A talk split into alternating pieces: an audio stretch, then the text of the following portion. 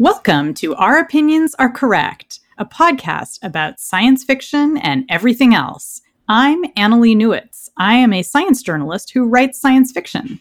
I'm Charlie Jane Anders. I'm a science fiction writer who thinks rather a lot about science. And today we're going to talk about the reality of virtual reality. We're living through a period where virtual reality, which has been a long time science fictional dream, is starting to become real in the world of consumer electronics, but also it's becoming real in the world of Zoom conferences and Meet conferences and all of these other terrible audio and video meetings that we've been having in this quarantine period. And it's kind of taking the shine off of virtual reality. So we're going to talk about all that. Plus, we have special guest Five Star, who makes virtual reality porn. And she's going to help us figure out the difference between science fiction virtual reality porn and the reality.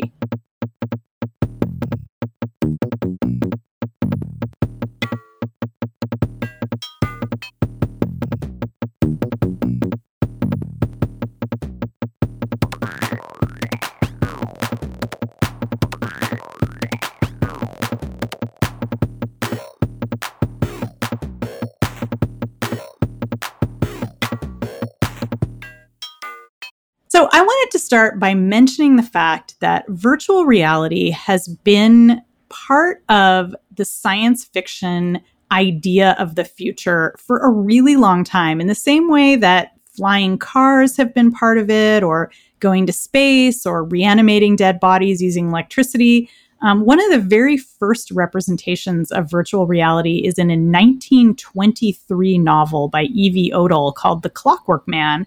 And this is, of course, before computers, but there was this idea in, in the novel men, not women, just men, have turned themselves into mechanical beings in the far future. And they've all basically uploaded their brains to this virtual world where they can have an infinite amount of everything. And they talk wow. a lot about the fact that in this virtual world that they live in, they can have like a million suits or like a thousand light bulbs. And like part of what they love about this world is it's a kind of infinite industrial production zone where it's just a super abundance of everything except women who have rejected that world in the far future and have created a, a peaceful uh, agrarian society on earth.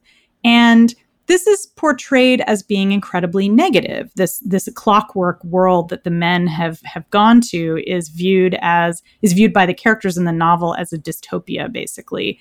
And I think that idea of virtual reality has really permeated a lot of stories since then. And since the rise of actual virtual reality in the 1980s, you have stuff like Lawnmower Man, where, you know, say what you want about how cheesy that film is. It really sets the tone of virtual reality is kind of evil, it will turn you evil.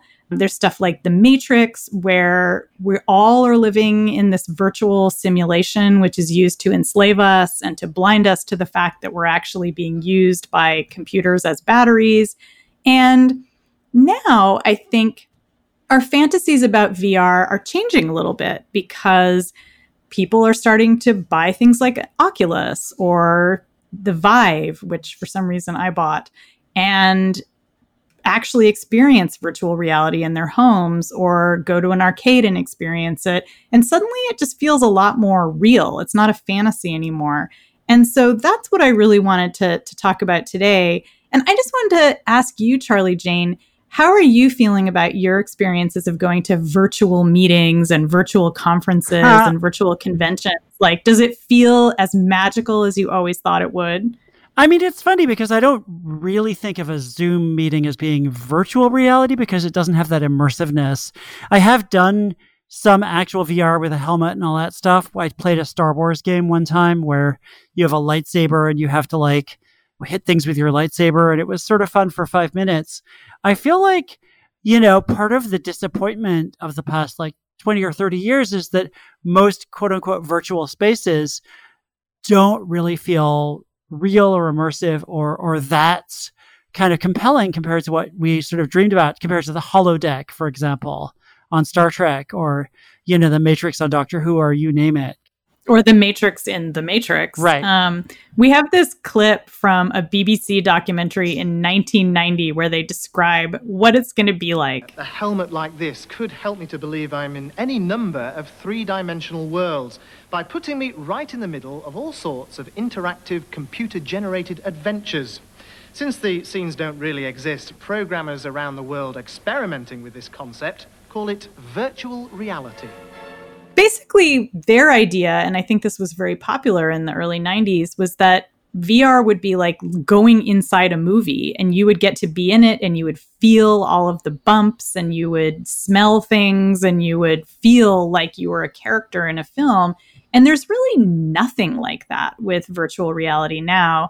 Um, like you, I've, I've done some virtual reality that like you, I've done some virtual reality games and some quote unquote experiences in virtual oh, reality. Oh, yeah. And they can be really intense and immersive and they're definitely amazing. Like it's it's a lot better than, you know, what it looks like in Lawnmower Man, that's for sure.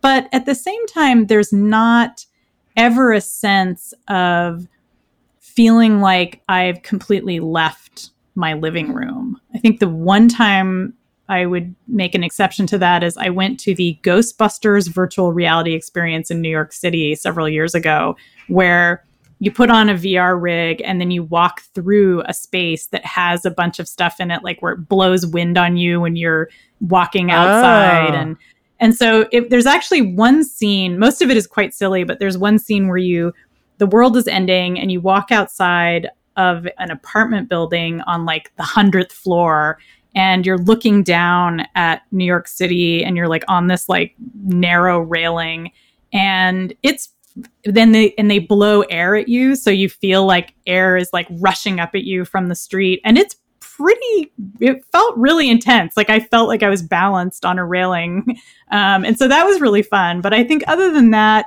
usually other than occasionally feeling nauseous I haven't really had that total immersion experience. And you and I have been watching a new series called Upload. Right. And I feel like that show is kind of dealing with exactly what we're describing that kind of VR disappointment, mm-hmm. that sense that VR is not quite as R as we hoped it would be, or maybe not as V or something. I don't know. So, the premise of Upload is that when people are about to die, they can choose to have their mind uploaded into a virtual world. And where you go depends on how much money you can pay.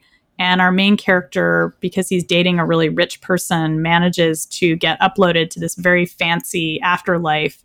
And yet, his afterlife isn't really that great. It's there's a lot of in-app purchases, there's lots of things that are glitchy um, you can see that people are putting a lot of load on the system because they won't be able to like walk as fast as they want to. And he has a handler who is helping him adjust. And she gives this great speech. Not yet, but I'd like to. I get it. You know, this isn't perfect.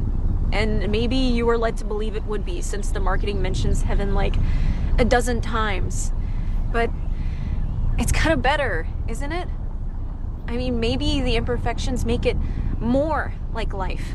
Because life isn't perfect, but life is the most magical gift there is. And if there's God, He's amazing because He gave us life and the gratitude and creativity to keep it going as long as we possibly can. I love that speech so much. Yeah, and I feel like it's part of a new wave of virtual reality stories, and I would count the miniseries devs in that as well, that are acknowledging the limitations of virtual reality and looking at it as a kind of flawed system, um, a system in which people maybe deliberately lie to themselves, in the case of the show devs, um, or that they just have to kind of live with a lot of the same flaws and problems that they did in real reality. Yeah, and it's it's interesting because novels have kind of dealt with those glitches and flaws like for a long time. Like the novel Everyone in Silico by Jim Munroe has a lot of stuff about that. Post Singular by Rudy Rucker has a lot of stuff about like glitchy VR and what happens when you can't render a million trees. You just have the same tree over and over again, or everything is kind of crappy. What's interesting to me about how we imagine VR in science fiction now is that I feel like classic science fiction about VR is often about leaving your body behind. If you think about like Tron, you know, in Tron, the guy gets like zapped by like this weird laser, and then he's it's not that he's wearing a VR suit, it's that his mind is zapped inside the VR and he has a body that's created for him, but it's not, there's no physical body of his that's waiting out in the real world. And there's other VR from like the 80s ish where people have something plugs into their brain directly so that all the sensory and this is true in the matrix too plugs into your mm-hmm. brain so all your sensory input is is coming directly from vr right into your brain. And there's no there's nothing in between. You don't have to go through your actual eyes and ears and all that crap versus the idea of vr where you are wearing a suit and you have a helmet and maybe you're wearing like a full body suit but it's much more like you are still in your body and you were experiencing VR through your physical senses, I guess. Yeah, I think that's a really important distinction. And one of the ways that the show Upload uh, is really great is that we actually see this moment where the main character's girlfriend, who's still in real reality, is going to hook up with him for a special VR sex date. And she has to go shopping for like a rental suit for her sexual experience. And it's portrayed as really kind of depressing and dingy and gross. The suits have to be, you know, rinsed out afterward. And like, oh, man. We, we hear the the salesperson saying like, "Oh yeah, you know, these suits can stand up to anything, even when grandparents are hanging out with their kids and they throw up on the suit. It's all fine."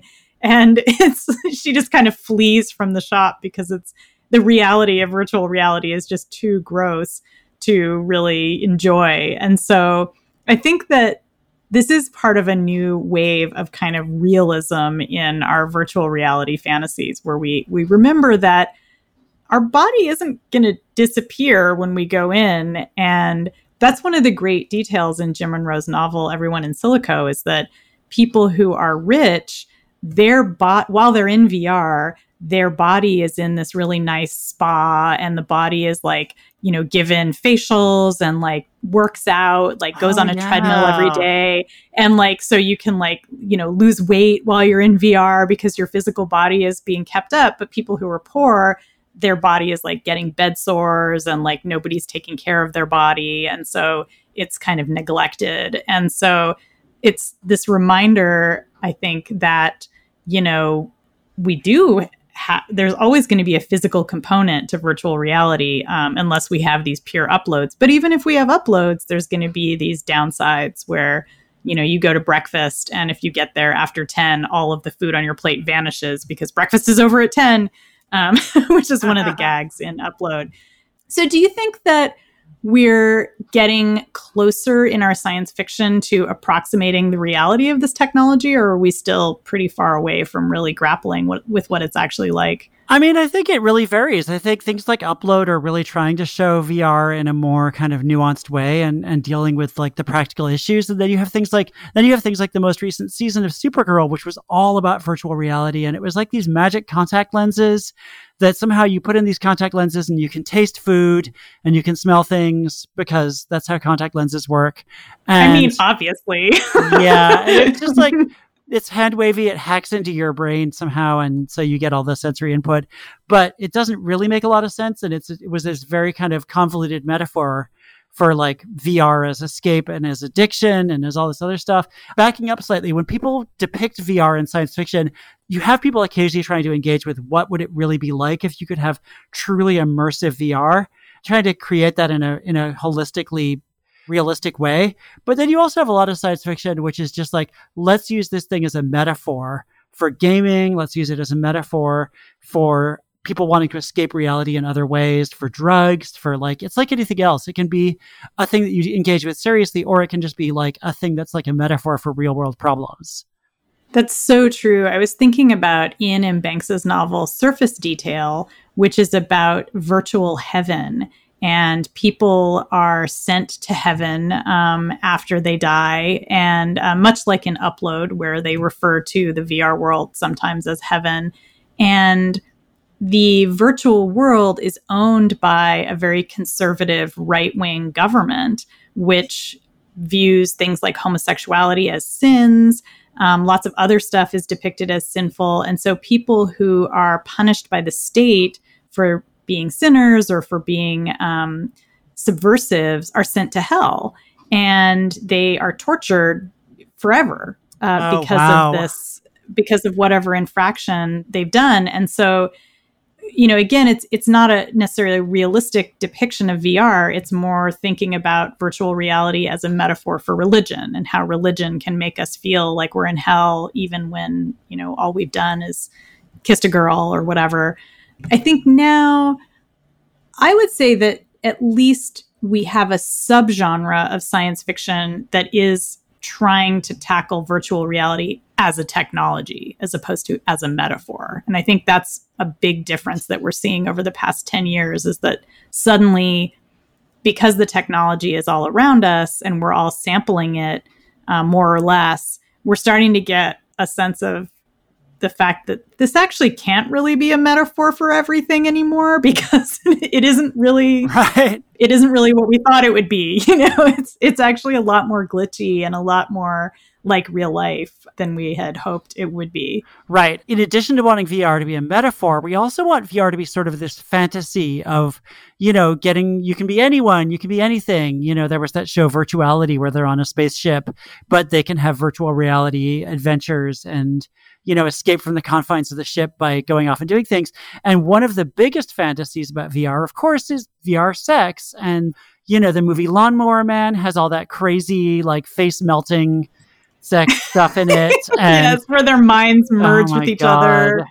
It's so insane. And, like, I feel like as with any technology, the moment the technology exists, you immediately want to think about how it can be used for sex.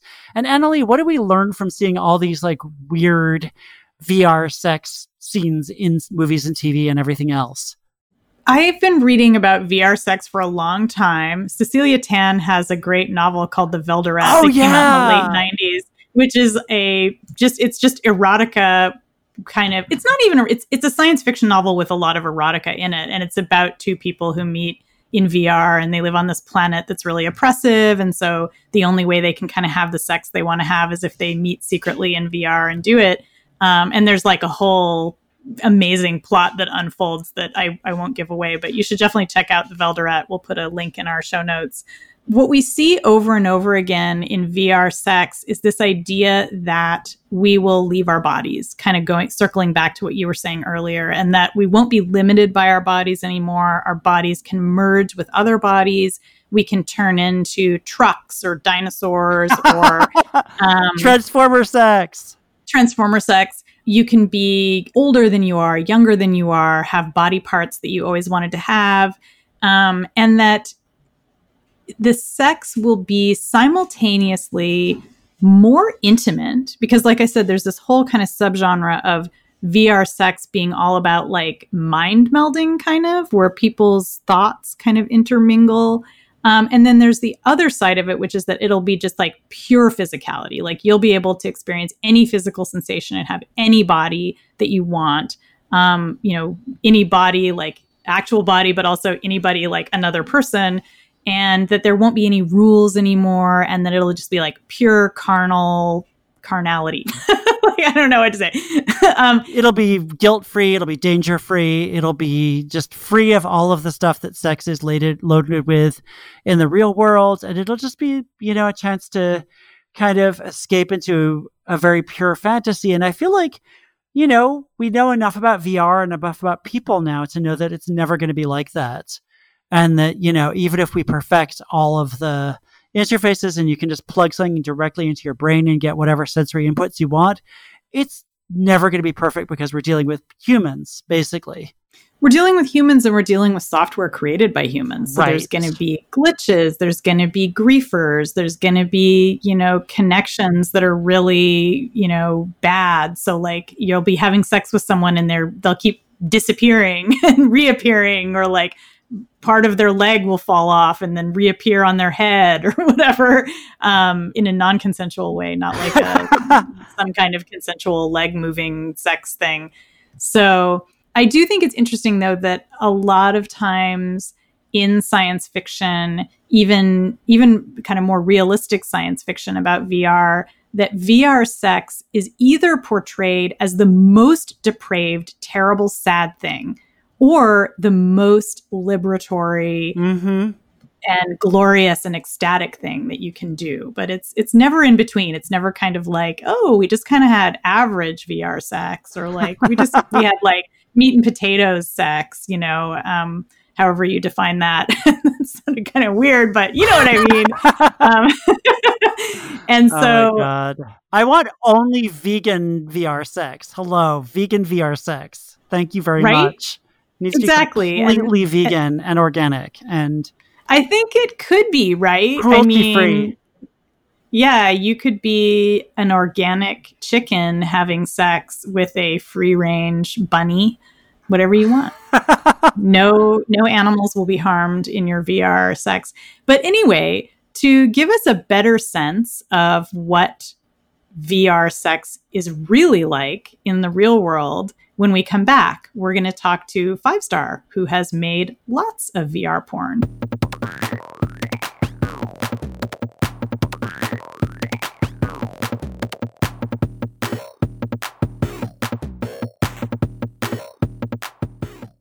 All right, so we have a very special guest, Five Star, who's going to talk to us about a very important part of virtual reality in reality, which is VR porn. Yeah. Five Star, why don't you introduce yourself and tell us what you do? Well, my name is Five Star. I'm an adult film director and I produce all kinds of uh, BDSM porn. And I also produce virtual reality BDSM porn. Excellent. And tell us a little bit about what kind of a rig that you use to make VR porn. Like what are we talking about like a giant camera? Like what what does it look like and what are you working with in the studio when you're trying to film people in VR? So I think for um, adult VR, there's a couple of ways you can go. You can go with um, CGI, which I think that's starting to pick up right now, um, and it doesn't look realistic. It you know it looks like cartoon characters. Huh. Wait, How does CGI work? Does that mean you're filming but you're using a filter or That's like computer generated images, just kind of like you might see in an animated film. But So it's um, literally just animation. Right. It's an well, it's animation, and then on top of that, it's put inside of a gaming engine so that you can interact with it. Kind of the most mainstream VR porn that's happening right now is live action, and it's basically 3D video. And so, what is that like? I mean, when you're filming in 3D video, does that mean that the people who are involved in the scene are wearing rigs on their heads, or are you filming it and then it gets reconstructed into 3D? How does that work? So there's a couple ways you can do it. Um, we use two different cam- we t- use two cameras, one for each eye, the left eye and the right eye. So that creates the 3D effect, and it, it usually goes in front of somebody's head if it's a POV shoot that we're doing. So it, it'll be right in front of their face, and it often requires people to be in weird positions that they wouldn't usually be in when they're trying to have intimate moments with people. And So I was like, is the camera like strapped to their face, or are you like actually holding a camera in front of their face while they're trying to have sex? you know, we use grip and uh, I use speed rail to build a rig so that it kind of s- we can put the camera in front of their face and it's not necessarily attached to their body. Some people do attach it to their body, but that can get really disorienting if you're actually watching the footage later because it's kind of shaky. And um, the cool thing about the VR headsets now is that basically it's a the image is mapped 360 or often actually 180 is kind of the industry standard right now and you can look around so you can move your head and you can see what's going on in the scene um, so we don't actually need to put it on somebody's head it's better to like start with a stationary picture The thing about virtual reality is that, like you said, you can kind of, I as the viewer can look around. And so, but I can only look around at what the camera has filmed. So it sounds like what you're saying is that you'd have two people or however many people um, performing, and then you have a camera that's watching them that isn't from their perspective, but it's just like sort of next to them, and then it's filming in 180 or 360. well that that's definitely one thing you can do maybe i can explain a scene uh, there's Yeah, explain a scene. Like, give us a, a picture. Like, So Kink VR is something that I produce for for, and we do a a number of different genres, but um, something that's really popular in VR is like male POV. So, like cis male POV. So, the guy is sitting down and usually in a reclined position to uh, make it easier to film his body. So, you when you're watching the movie, you're you are supposed to be him. You feel like you're him. The camera's right in front of his face. Oftentimes, his head is even tilted backwards, so he can't even see it. So, it's pretty convincing. It's really compelling. You you can you actually I think you actually feel like you're the person. I mean, I think some people are a little more susceptible to that than others, but I mean, the first time I tried it, I felt like I was that person. Then there's action happening to you because we're doing BDSM and we might do it from a male dom perspective. It, you know, we've kind of breaking some of the VR porn rules and had the the guy move a little bit. Uh, it seems like some fans don't want the guy to move because they're not actually making the movements happen but because we're trying a different genre that's what ha- what's happening. So that's that's like a pov shot. Um, and then we also do voyeur shots as well. And um, that's not as popular right now in vr porn but there's a couple people doing it. And it, you don't you don't have a body when you're when you're watching. It's like you're a ghost. You're the voyeur Yeah, right? you're the Like, you're, voyeur. you're watching yeah. And and the action is being played to you. And i think that's part of the magic of vr porn. It just feels very intimate. People are getting up in your in your face into the camera but you don't have to necessarily identify with a body. It, i think it still feels compelling and and in a way it i think it's more universal because you don't have you don't have to match up convince yourself that the body in the frame is you. Yeah, because I watched a VR porn scene where it was a POV scene. And so I looked down at myself and I was like, oh, I'm a dude in a white t shirt. and it was very disorienting. I mean, it did feel like it was me. And that was what was so weird was I was like, huh, all right. I have this like weird I'm I'm a headless guy because if I look really closely at my neck, it's just black. so there's this sort of like weird spot where my head is supposed to be. But then yeah, it's like you look down and it's like I have all the parts that I would expect a cis male would have. And it it was strange. It it definitely felt very different than watching from like a voyeur perspective. Yeah, and I think that, you know, that happens because we're kind of playing towards the audience and the people who are actually paying for us to make this happen. Um, and it tends to be a more cis male audience. And so that's more popular is feeling like you're inside the scene as opposed to watching the scene. I think so. You know, it's hard for me to say for sure. Based off of comments and talking to fans, like the POV is very popular, but there's a lot of things you can't get in POV. And oftentimes there's only certain positions that work and not everybody wants to like only do reverse cowgirl and um and cowgirl um those are like the most popular a lot I was going to ask you like that's just like it's all cowgirl all the time. I was going to ask like how is it for the actors and the performers like if they're trying to do something that's already pretty acrobatic and then you're saying all right hold your head totally still keep it at this angle like is it does it make it more challenging to do those kinds of scenes You know, I have to say it's one of the most challenging thing to ask people to do. And we do some pretty extreme stuff at kink.com. I mean, I hang, I hang people from uh, their ankles, like from the ceiling by their ankles. And um, this is definitely harder, I would have to say.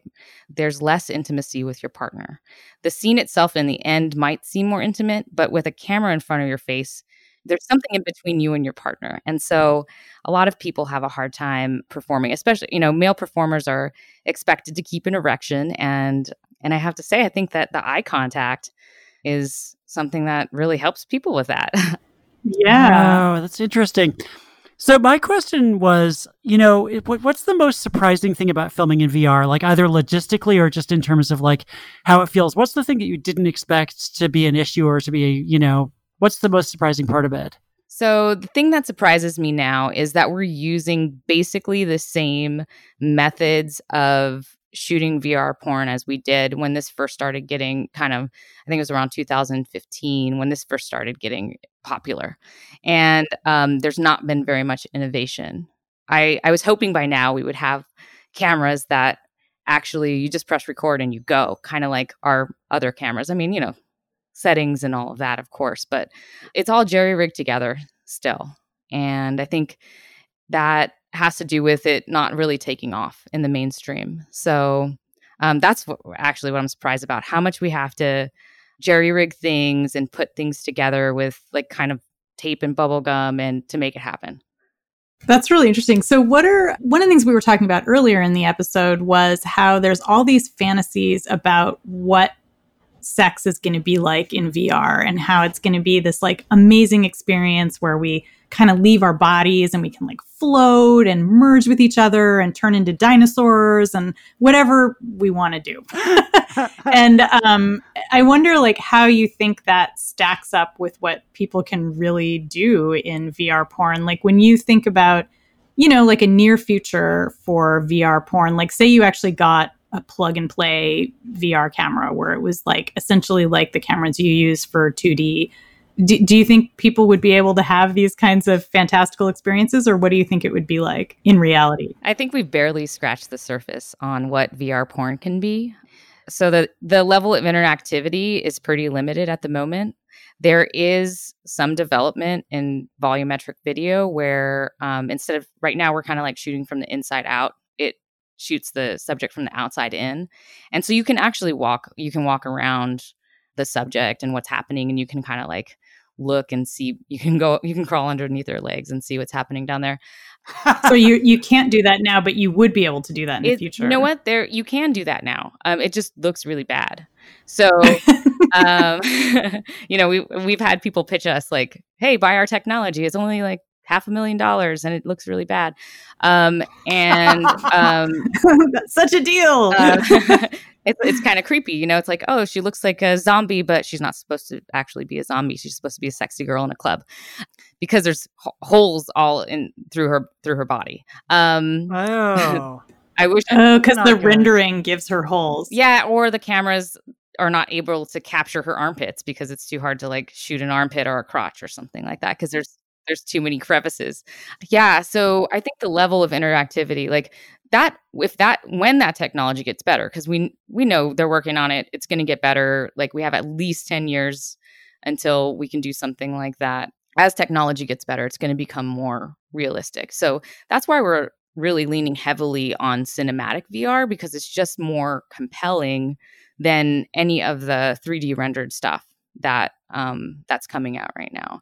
So unfortunately, like the fantastical stuff that that you're talking about is, you know, I think, you know, some people can get lost in it and some sometimes there's a suspension of disbelief, but there's not enough to convince a majority of people that that's what's that's what's going on. So, um, you know, it's it's just we're not we're not there yet. Um, there are ha- you know, people are working in haptics and uh, teledildonics and um, kind of like stroking machines to kind of go along with the the videos that you're watching and i think that is that is contributing to the experience and you know we're slowly getting there but we're we're way off unfortunately.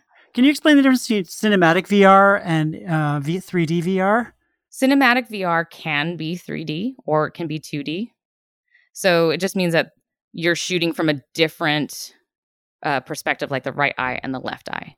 Um, oh, I um, see. And okay. that's, that's 3D. CGI is, I guess I was kind of using like live, I guess I should have said uh, live action versus CGI is what I Oh, okay. Cool. Uh, to be more, more, to clarify. So, I guess like I was curious from your experiences making 3D video, making VR video, like what seems to be the thing that works the best in terms of realizing a sex fantasy in VR? Like what what is the most seamless and like seems to make the audience feel like, "Oh, I actually had VR sex." I really think that the performance is everything. And when when the performer can look into your eyes and make you believe that you're there, it's successful and you can have performers that come in they kind of half-ass it and they're not really like looking looking the camera correctly and they're, they're not actually imagining another person behind the camera and it just doesn't sell it as much and so right now we're really relying on the performance and what the performer can bring to the table. That's what i think is the most convincing. I mean obviously it helps to have as high resolution as you can get. And that's one thing that's improved in the last few years. Also, the audio makes a huge difference. So, kind of recording as if the microphones are two different ears. And so, like, yes, the technical helps, but more than anything, it's what the performers are bringing to the scene. Yeah, making you feel like you're there because of how the people are acting in the scene. Yes. And then it's just cowgirl or reverse cowgirl and that's it.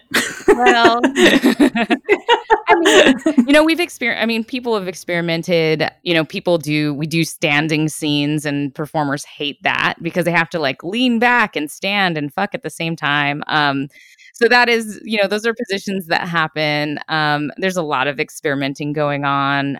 Some people have tried moving the camera, but only slightly because you don't want to make people sick when they're trying to, you know, get off. So, like, there's things that you can do that's different. And I have to say, at Kink VR, we do a lot of different things because um, our content is not focused on just penetration. Like, that's not the main goal of our content. So, uh, we're able to do a lot of cool stuff with bondage and suspension, and where we're like, we're swinging people like closer to the camera and away from the camera and we're using a lot of implements so you don't need to it doesn't need to be connected to a body and i think that um, the main challenge we have is that a penis if is connected to the POV person. Like if it, if it's not connected, and then then you can do a lot more with the camera. So um, you can push the boundaries, but I do think um, a lot of mainstream porn just kind of has their go to of a guy sitting on a couch that's interesting. I love the idea that using tools makes it more freeing in a way because it's like, oh, well, we can do whatever we want.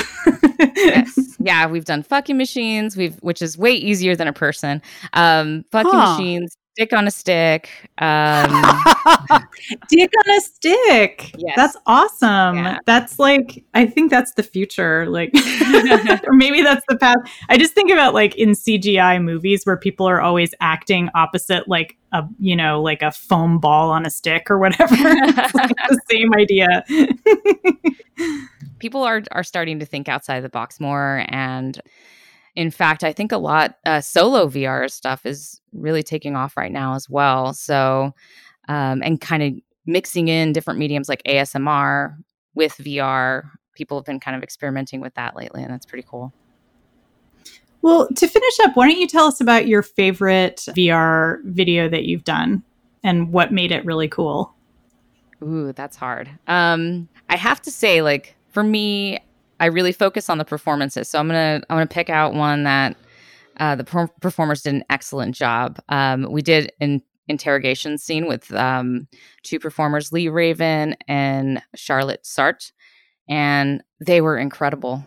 The guys were Derek Pierce and Helfer Slutz, and they were awesome. They were they acted like they actually were crooked cops trying to oh, inter- nice. interrogate women and the acting was so good it really takes you it helps get you into the scenario and since we're doing BDSM like we had some of the toughest performers on set that day and they really took it and the and the doms took them there. So for me i have to say the performance the performance is almost everything and um, the technology is is secondary because if you don't have the performance and you have great technology, you're just not going to be convinced. Yeah. Can I ask you a technical question though about the the interrogation scene? So where is my p- point of view as the audience when I'm watching a VR scene of interrogation? We've done it both ways. The scene I'm talking about, in that scene, we had the main interrogator and their co cop were characters, and you were in the position of the secondary interrogator. So the you, the secondary interrogator doesn't say anything, but um, the first the first interrogator is like shoving the girls into the camera and and um, asking them questions and saying, "Look into my partner's eyes and tell him what a dirty slut you are," something like that. You know. Uh, oh, interesting. So you get to be like the good cop. yeah, there you go.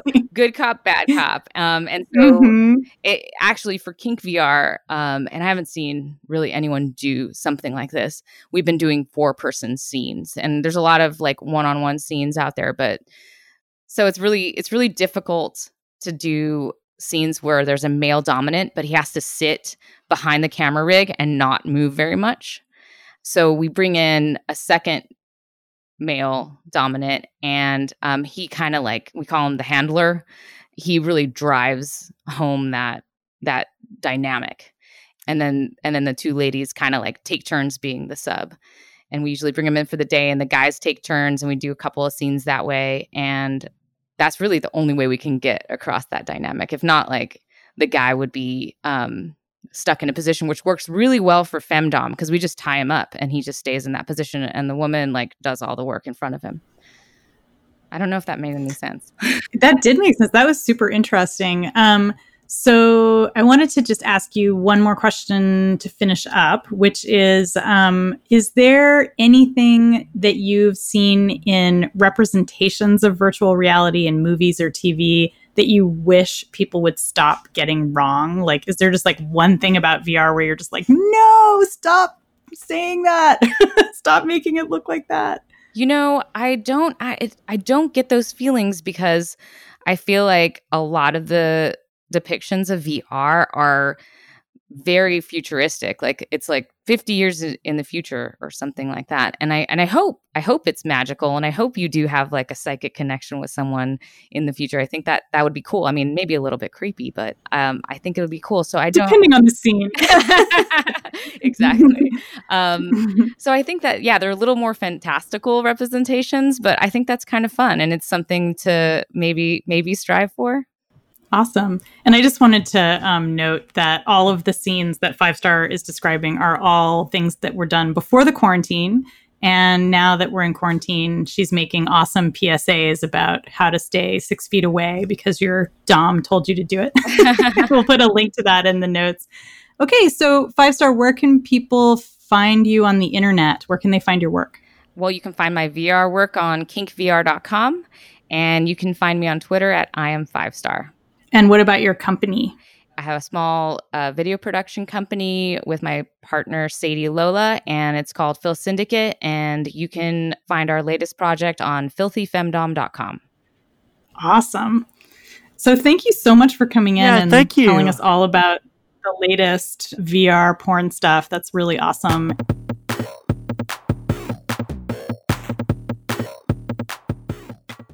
You've been listening to Our Opinions Are Correct. Thank you so much for listening. If you'd like to support us, we have a Patreon. You can go to patreon.com slash our opinions are correct. We have lots of audio extras and essays and extra thoughts and excerpts from our books that you can read there, um, unpublished expert excerpts. So it's like super elite O'Day wares. And if you'd like to see us on Twitter, we're at OOAC Pod. And you can find this podcast where fine podcasts are purveyed. Please do leave a review for us on Apple Podcasts because it helps people find us. And thank you so much to our producer, Veronica Simonetti at Women's Audio Mission. Thank you to Chris Palmer for the music. And we will talk to you in a couple weeks. Bye. Bye.